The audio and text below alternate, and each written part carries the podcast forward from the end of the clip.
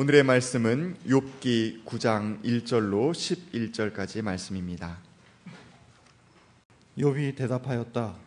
그것이 사실이라는 것은 나도 잘 알고 있다. 그러나 사람이 어떻게 하나님 앞에서 의롭다고 주장할 수 있겠느냐? 사람이 하나님과 논쟁을 한다고 해도 그분의 천 마디 말씀에 한 마디도 대답하지 못할 것이다. 하나님이 전능, 전지전능하시니 그를 거역하고 온전할 사람이 있겠느냐? 아무도 모르는 사이에 산을 옮기시며 진노하셔서 산을 뒤, 뒤집어 엎, 기도 하신다. 지진을 일으키시어 땅을 그 밑뿌리에 밑뿌리에서 흔드시고 땅을 받치고 있는 기둥들을 흔드신다. 해에게 명령하시어 뜨지 못하게도 하시며 별들을 거두시고 가두시어 빛을 내지 못하게도 하신다.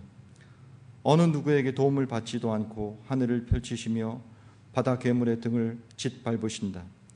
북두칠성과 삼성을 만드시고 묘성과 남방의 밀실을 만드시며 우리가 측량할 수 없는 큰 일을 하시며 우리가 헤아릴 수 없는 기이한 일을 행하시는 분이시다. 하나님이 내 곁에 지나가신다 해도 볼 수 없으며 내 앞에서 걸으신다 해도 알 수 없다. 이는 하나님 말씀입니다. 참 좋으신 우리 주님의 은총과 평강이 교회 여러분 모두와 함께 하시길 빕니다. 어, 먼저도 말씀드렸지만은 예, 계절은 참 변함이 없는 것 같습니다. 어, 제 아무리 무더운 어, 더위라 해도 이제 이렇게 말복 지나면서 바람이 선선해지는 것을 보면 하나님이 정해놓으신 그런 질서를 어, 누구도 훼손할 수 없다는 생각이 우리의 마음속에 아, 들곤 합니다. 하늘은 청명하고 어, 대기는 또한 깨끗합니다. 어, 지난 8월 초에 저는 우리 교회 환경부원들 13분과 함께 몽골에 다녀왔습니다. 우리 교회가 기독교 환경운동연대하고 협력해서 오랫동안 아, 벌여왔던 몽골 은총의 숲 사업을 돌아보기 위해서 아, 갔다 왔는데 아, 첫째 날은 뭐 늦은 시간에 출발을 했기 때문에 밤늦게 공항 도착했고 숙소에 묵었고 다음 날 여러 군데 들리다가 은총의 숲도 둘러보고 저녁 나절에 우리는 후스타이 국립공원이라고 하는 곳에 여장을 풀게 되었습니다. 어, 몽골에 있는 아름다운 국립공원인데 어, 시설이 다소 불편하긴 하지만 게르의 여정을 풀고 있었습니다.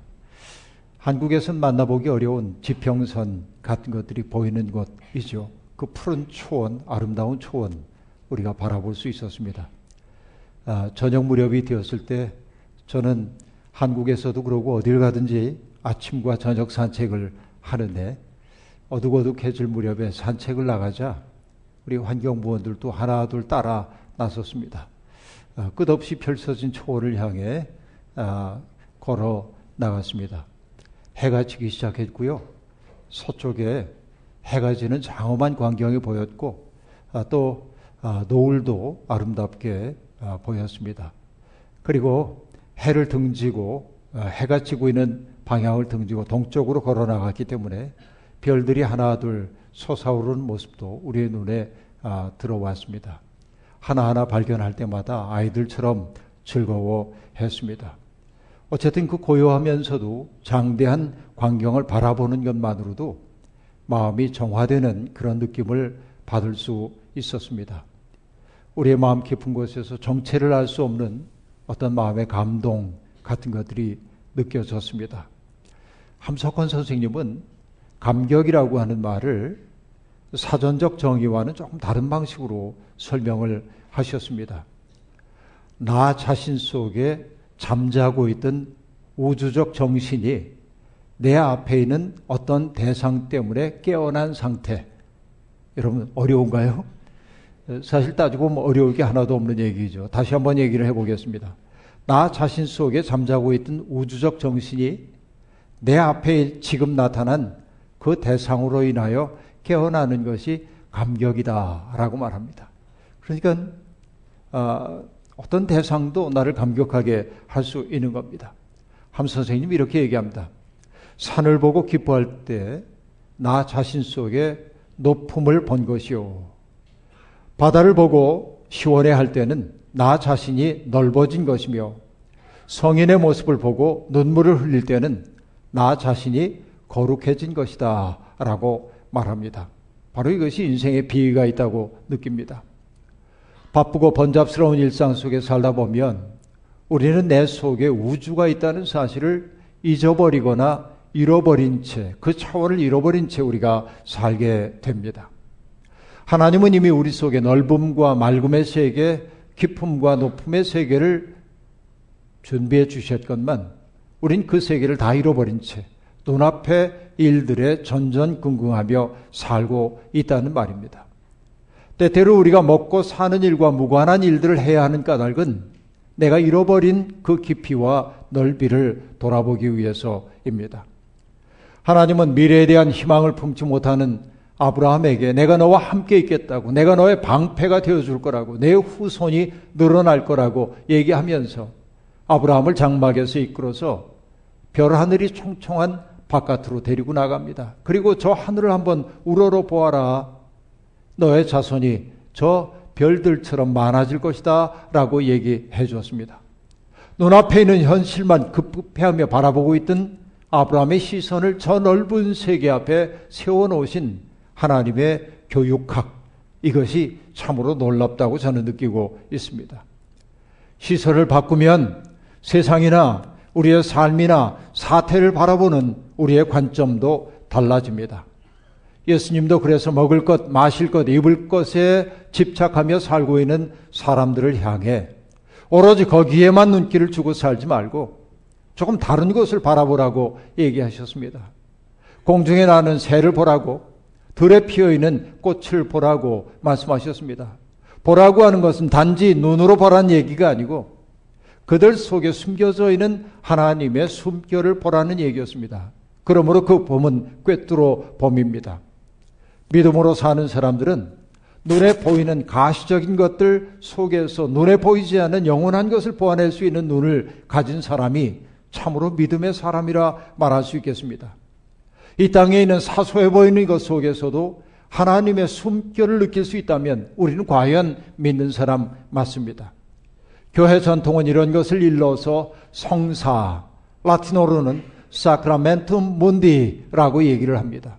번역하자면 세상의 성사라고 하는 세상의 성례전이라고 하는 말입니다. 남들이 보기에는 하찮아 보이는 것입니다.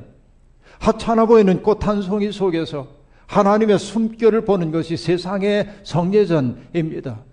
바로 성례전적 삶이라고 하는 것은 속된 것 속에서 거룩함을 보아내는 일입니다. 우리는 바로 그 일을 위해 부름을 받았다고 말씀드리는 것입니다. 그러니까 여러분 호스타의 국립공원에서 우리가 봤던 것은 그런 세계였습니다. 밤하늘에 점점이 점점이 피어 있는 그 펼쳐져 있는 별들. 그리고 우리가 눈으로 확인할 수 있는 별들. 해가 저편 소산에 떨어졌을 때 이쪽 끝에서부터 화성, 수성, 목성, 금성 이것이 나란히 줄쓴 모습을 바라보면서 사람들은 감동했습니다.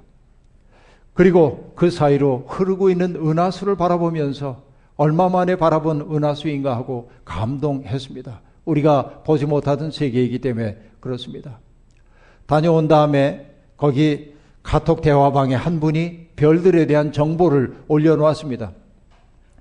견우성과 직녀성 사이에 밤하늘을 가로질러 흐르는 은하수는 여름철에 가장 밝고 두텁게 보인다고 합니다.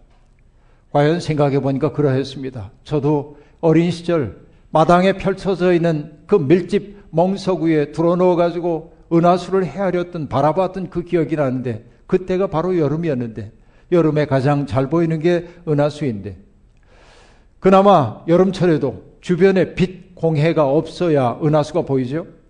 구름 없는 맑은 날이어야 합니다. 그리고 달빛이 환하면 은하수 보기 어렵죠. 이 조건들이 갖춰져야 합니다.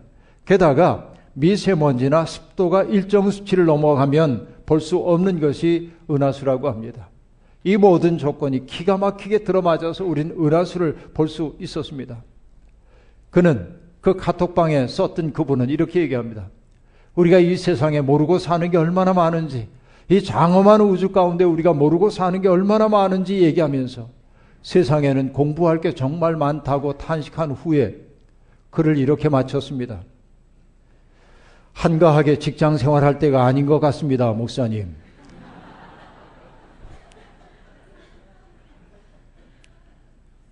참 대단한 이야기죠. 농담처럼 한 말이긴 하지만 그 속에는 분명히 현실 논리에 길들인 채 살아가는 사람의 씁쓸한 회한이 담겨 있었습니다. 사실 현실이 각박할수록 우리는 자꾸만 고개를 들어 다른 세계를 바라봐야 합니다. 그래야 내가 이 답답한 세상에 짜부러들지 않을 수 있기 때문에 그렇습니다. 2차 세계대전 중에 나치에 의해 억류되어 있던 수용소에서 일단의 사람들이 시름시름 앓는 일들이 자주 일어났습니다. 의사들이 진료를 해보지만 병은 분명한데 병의 원인을 알 수 없는 것이었습니다. 그런 사람들이 수용소마다 꼭 나타났습니다. 그 나중에 학자들이 연구한 끝에 그 병의 원인을 발견해 냈습니다. 그 병든 사람들은 대개 누구냐면 자기를 가둬놓고 있는 철책선 그것만 바라보면서 자기의 삶을 비관했던 사람들이었습니다. 그 병에 걸리지 않았던 사람들은 누구입니까? 철책선 저 너머에 피어있는 들꽃 한 송이에 눈길을 주고 하늘에 점점이 떠있는 구름을 바라보면서 꿈을 피웠던 사람들입니다. 그래서 사람들은 그 병의 병명을 이렇게 기록했습니다. 바브드 와이어 디시즈라고 얘기하고 있는데 바브드 와이어가 철망 철책을 뜻하니까 철망병입니다. 이 병은 여러분 현대인들이 걸려 있는 병이기도 합니다. 우리는 우리에게 주어져 있는 삶의 그 공간 속에만 붙박혀 우리의 시선을 사로 거기에만 머물러 있는 경우가 얼마나 많이 있습니까? 조금 다른 세계를 바라볼 수 있어야 하는데 그런 여백조차 없이 살고 있기 때문에 현대인들은 누구나 다 정신적인 병을 앓고 있다고 말할 수 있겠습니다. 때때로 더 큰 세계를 바라볼 때 우리의 마음이 열립니다. 우리의 마음이 기품을 향해 열리게 됩니다. 그리고 여러분, 때때로 넓은 세계가 아니라 해도 내가 예기치 않았던 고난이 우리의 생속에 다가와도 그 낯선 경험을 통하여 우리의 마음이 열리기도 하는 것입니다. 인간은 고난, 질병, 그리고 유한함에 대한 자각 혹은 죽음이라고 하는 한계 상황 앞에 섰을 때 가장 인간다운 삶의 가능성이 열린다고 칼 야스퍼스라는 철학자는 얘기한 적이 있습니다. 예기치 않은 순간에 찾아온 고난은 우리가 의지하고 살았던 세계가 얼마나 허약한 것인지를 우리에게 입증해 줍니다. 질병은 우리가 한낱 육체에 불과하다는 사실을 절감하게 해줍니다. 죽음의 공포와 맞닥뜨리는 순간 우리가 애착하고 있던 것들이 그렇게 중요한 것이 아니라는 사실을 절감하게 됩니다. 소홀히 여겼던 것들이 오히려 더 소중하다는 사실을 그때야 알게 됩니다. 이것이 여러분 인생의 비밀 가운데 하나입니다. 베드로는 오늘 밤에 너희가 다 나를 버릴 것이다라고 주님이 말씀하셨을 때 게시만의 동산에서 장담하듯 주님 앞에 얘기했습니다. 모든 사람이 주님을 버릴지라도 나만은 절대로 주님을 버리지 않겠습니다. 주님이 만약 죽음의 자리에 가신다면 저도 그 자리에 있을 것입니다. 이게 베드로의 장담이었습니다. 그의 말에는 조금도 가식이 없었을 겁니다. 저는 그의 진심을 믿습니다.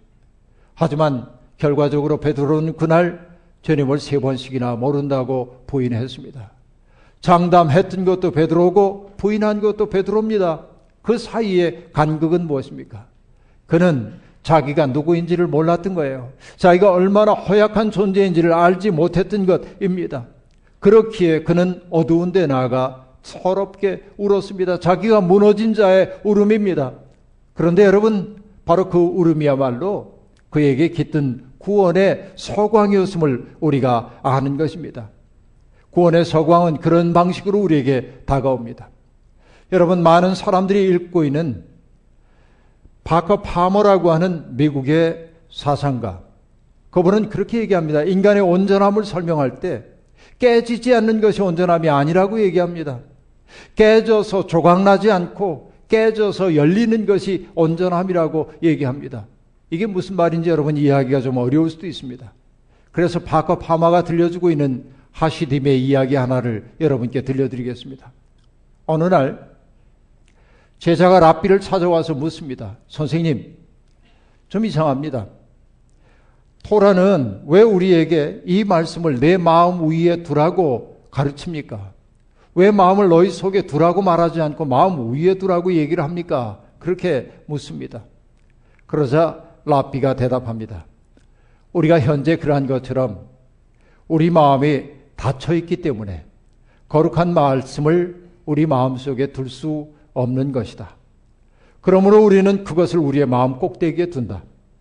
그리고 말씀은 거기에 머물러 있다가 어느 날 마음이 부서지면 그 속으로 들어온다. 라고 얘기합니다. 여러분, 이게 기가 막힌 얘기입니다. 마음이 부서져야만 말씀이 우리 속에 들어온다는 말은 씁쓸하지만 진실입니다. 여러분, 목회를 하다 보면 우리 교우들 가운데 어려움을 겪는 이들이 있습니다. 그 어려움을 겪는 이들일수록 하나님의 말씀과 깊이 만나는 것을 볼 수 있습니다. 때때로 말씀을 전하다 보면 눈물 흘리는 분들이 있습니다. 그분들은 무엇일까요? 깨어진 마음이었어요. 그런데 그 속에 하나님 말씀이 떨어진 겁니다. 그죠? 하나님의 말씀은 그렇게 싹 트는 법입니다. 대개 자기의 한계에 직면했던 사람일수록 말씀과 깊이 만나 자기의 삶이 변화되는 것을 볼 수 있습니다.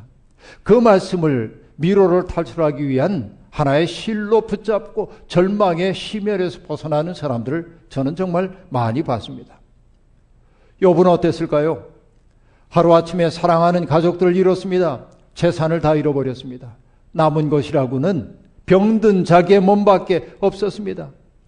그래서 그는 자기의 태어난 날을 저주합니다. 차라리 내가 태어나지 않았더라면 얼마나 좋았을까? 그는 탄식합니다. 불행에 빠진 친구를 위로하기 위해 왔던 세 친구들은 욥이 입을 다물고 있을 때만 해도 함께 울음을 울어주었지만 욥이 자기 태어난 날을 저주하자 그 불경한 언사 때문에 마음에 상처를 입습니다. 그리고 그를 비난하는 말들을 쏟아냅니다. 그 가운데서 오늘 우리가 봐야 할 빌다시라고 하는 사람은 욥에게 이렇게 얘기합니다. 하나님은 공의로우신 분이다. 그래서 죄 지은 자를 벌하지 않고 버려두실 수 없는 거다. 내가 이런 고통을 겪고 있는 것은 너의 죄 때문이고 내 자녀들이 죽은 것은 그들의 죄 때문이라고 냉혹하게 이야기를 합니다. 그리고 그는 자기의 말을 더 강조하기 위해 말합니다. 하나님의 말씀을 잊은 사람, 믿음을 저버린 사람의 운명은 이러하다라면서 말합니다. 거미가 정교하게 거미줄을 치지만 사람이 손 한 번만 휘두르면 다 사라지는 것처럼 사람이 행복하기 위해 집을 짓지만 어느 순간 와르르 무너질 수 있는 것처럼 척박한 땅에 뿌리를 내린 나무들이 어느 순간 바람이 불어와 뿌리째 뽑혀버리는 것처럼 악인들의 운명이 그러하다고 얘기합니다. 이게 고통을 겪고 있는 사람에게 할 만한 말입니까? 그럼에도 불구하고 스스로 경건하다고 생각하는 빌닷은 그렇게 이야기를 합니다. 저항하고 싶은 생각이 들 수도 있습니다. 그러나 요번 빌닷의, 빌닷의 말을 부인하지 않습니다. 그 말이 맞다고 시인합니다. 이렇게 얘기하죠. 그래. 그것이 사실이라는 것은 나도 잘 알고 있다. 그러나 사람이 어떻게 하나님 앞에서 의롭다고 주장할 수 있겠느냐? 그는 하나님 앞에 자기가 무죄라고 말하지 않습니다. 의롭다고 말하지 않습니다. 인간은 인간이고 하나님은 하나님이신 거죠. 하나님의 길은 사람의 길과 다릅니다. 하나님의 생각은 인간의 생각보다 높습니다. 이걸 시인하지 않을 도리가 없습니다. 하나님과 논쟁해봤자 대꾸할 말도 없어요. 하나님이 첫마디로 나의 죄를 논구하신다면 한마디 말도 대꾸할 수 없는 게 인간임을 욥은 그렇게 인정하고 있습니다. 그는 세상을 질서 있게 통치하시는 하나님의 위엄을 경외의 침으로 받아들입니다. 엄청난 속도로 자전과 공전을 거듭하는 이 지구가 아무 소리를 내지 않는 것처럼 하나님은 그렇게 말씀하지 않는 것처럼 보여도 이 세상을 분명히 공의롭게 운영하고 계십니다. 누가 다 하나님의 계획을 안다고 말할 수 있겠습니까? 그렇기에 이사야는 하나님의 위엄을 이렇게 노래합니다. 누가 주님의 영을 헤아릴 수 있겠으며 주님의 조언자가 되어 그를 가르칠 수 있겠느냐? 누가 그가 누구와 의논하시는가? 누가 그를 깨우쳐 드리며 공평의 도리를 가르쳐 드리는가? 누가 그에게 지식을 가르쳐 드리며 슬기로운 초세수를 가르쳐 드리는가? 연이어 등장하고 있는 수사 의 문문은 그럴 수 없다고 하는 사실을 강조적으로 우리에게 보여주고 있습니다. 하나님의 위험 앞에서 강건한 나라라고 하는 것도 한낱 두레박에서 떨어지는 물방울에 지나지 않는다고 이사야는 말합니다. 저울에 저울 위에 있는 티끌과 같은 것이 강성한 나라의 운명이라고 얘기하고 있습니다. 욥도 바로 그 크신 하나님의 세계 앞에 당도했습니다. 범접할 수 없는 이 장엄한 세계에서 그는 자신이 먼지보다 작은 존재임을 절감합니다. 그래서 고백합니다. 나로서 할 수 있는 일, 그것은 그분의 은총을 구하는 것 뿐이다. 이것이 욥의 고백입니다. 그래요. 이 장엄한 세계에 눈이 열렸습니다. 하지만 그렇다고 해서 비애조차 사라진 것은 아닙니다. 내 생 속에 있는 비애조차 사라질 수는 없습니다.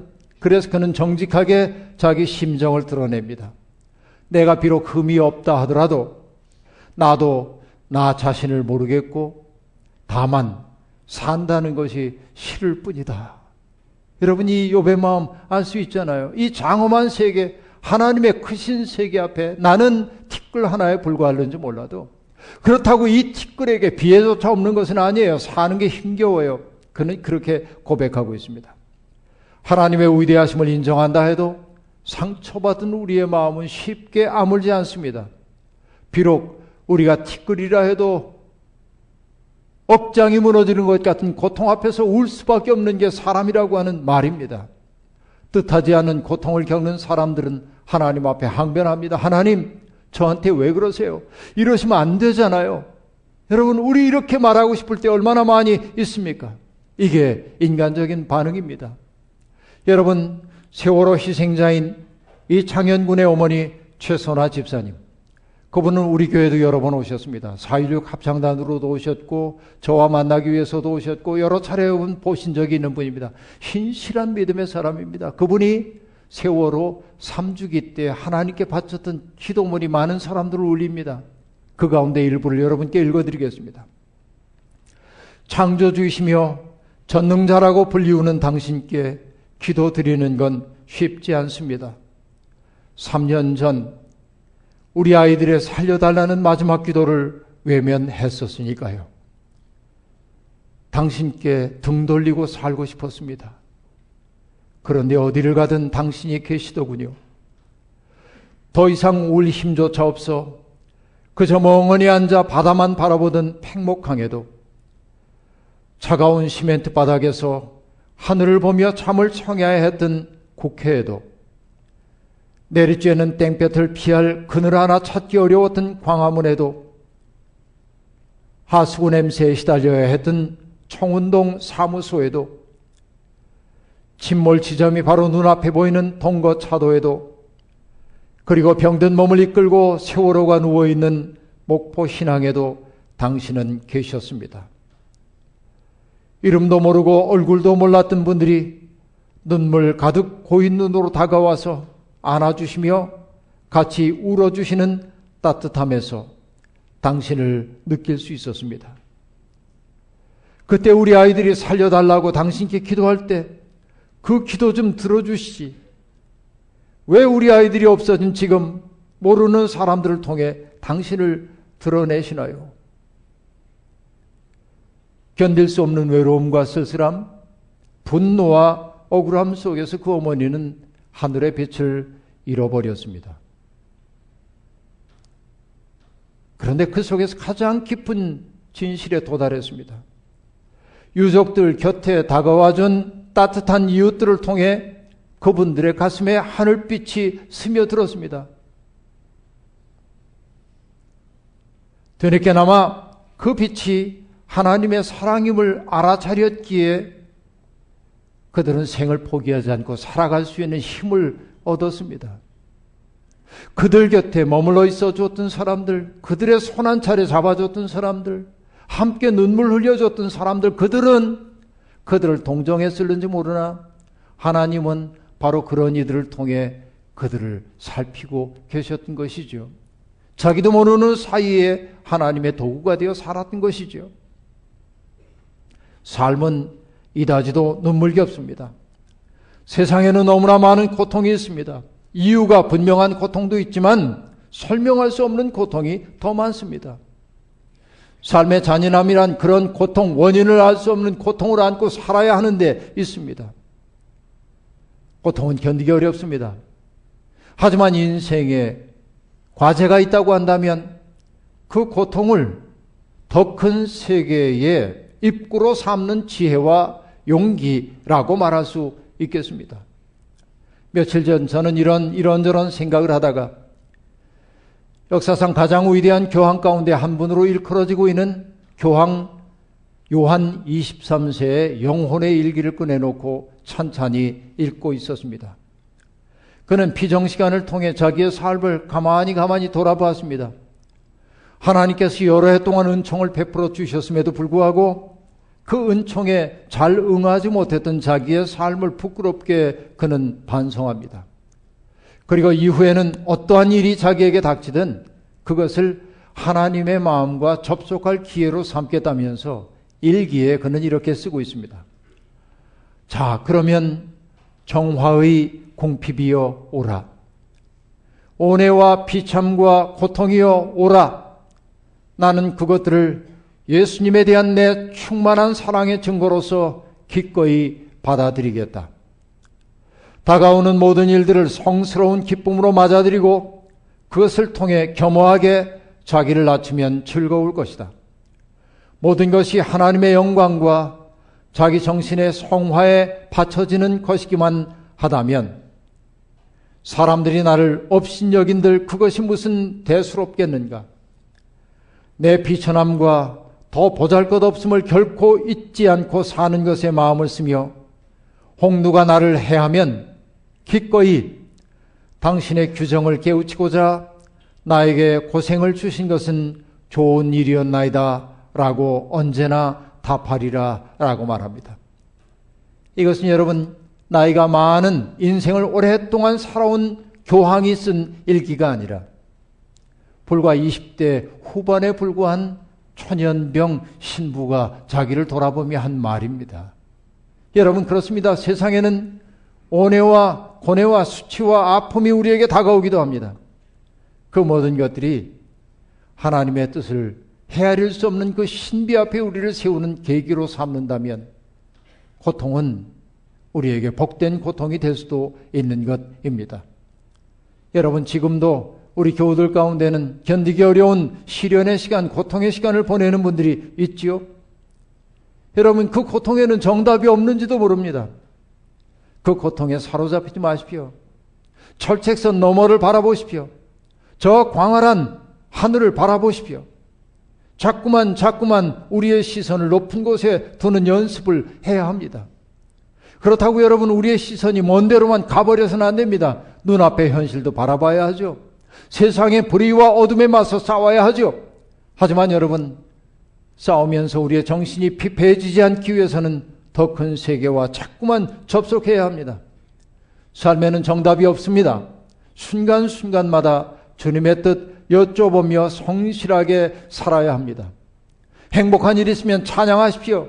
고통스러운 일이 있거든 그것을 열린 문 삼아 하나님의 마음속으로 깊이 깊이 자맥질에 들어가십시오. 그 속에서 여러분 알 수 없는 신비의 기쁨을 맛볼 수 있길 바랍니다. 어느 날 갑자기 시원한 바람이 불어온 것처럼 주님의 은총의 바람이 울울한 우리의 마음에 불어와 우리가 이웃과 더불어서 주어져 있는 생을 마음껏 경축하며 살 수 있기를 주의 이름으로 축원합니다. 주신 말씀 기억하며 거듭의 기도 드리겠습니다. 하나님, 생명을 받아 이 땅에 살아가는 동안 우리는 기뻐할 때도 있지만 슬퍼하고 좌절하고 절망할 때도 아주 많이 있습니다. 그러나 우리의 마음이 어둠에 유폐되지 않는 것은 그 속에서도 하나님의 사랑이 지속됨을 믿기 때문입니다. 하나님, 우리의 마음이 때때로 시련을 만나 깨어진다 해도 조각난 상태로 뾰족해져 상처 입고 상처 입히는 사람 되지 말게 도와주시고 깨어져 열려 주님의 말씀 더 깊이 만나고 주님의 마음과 접속을 이루는 지혜의 사람들 되게 하옵소서. 오늘 눈물의 시간을 보내고 있는 사람들을 위로하시고 누군가에게 다가가 그들의 손 붙잡아주는 따뜻한 사람들 되게 하옵소서 예수님의 이름으로 기도하옵나이다. 아멘.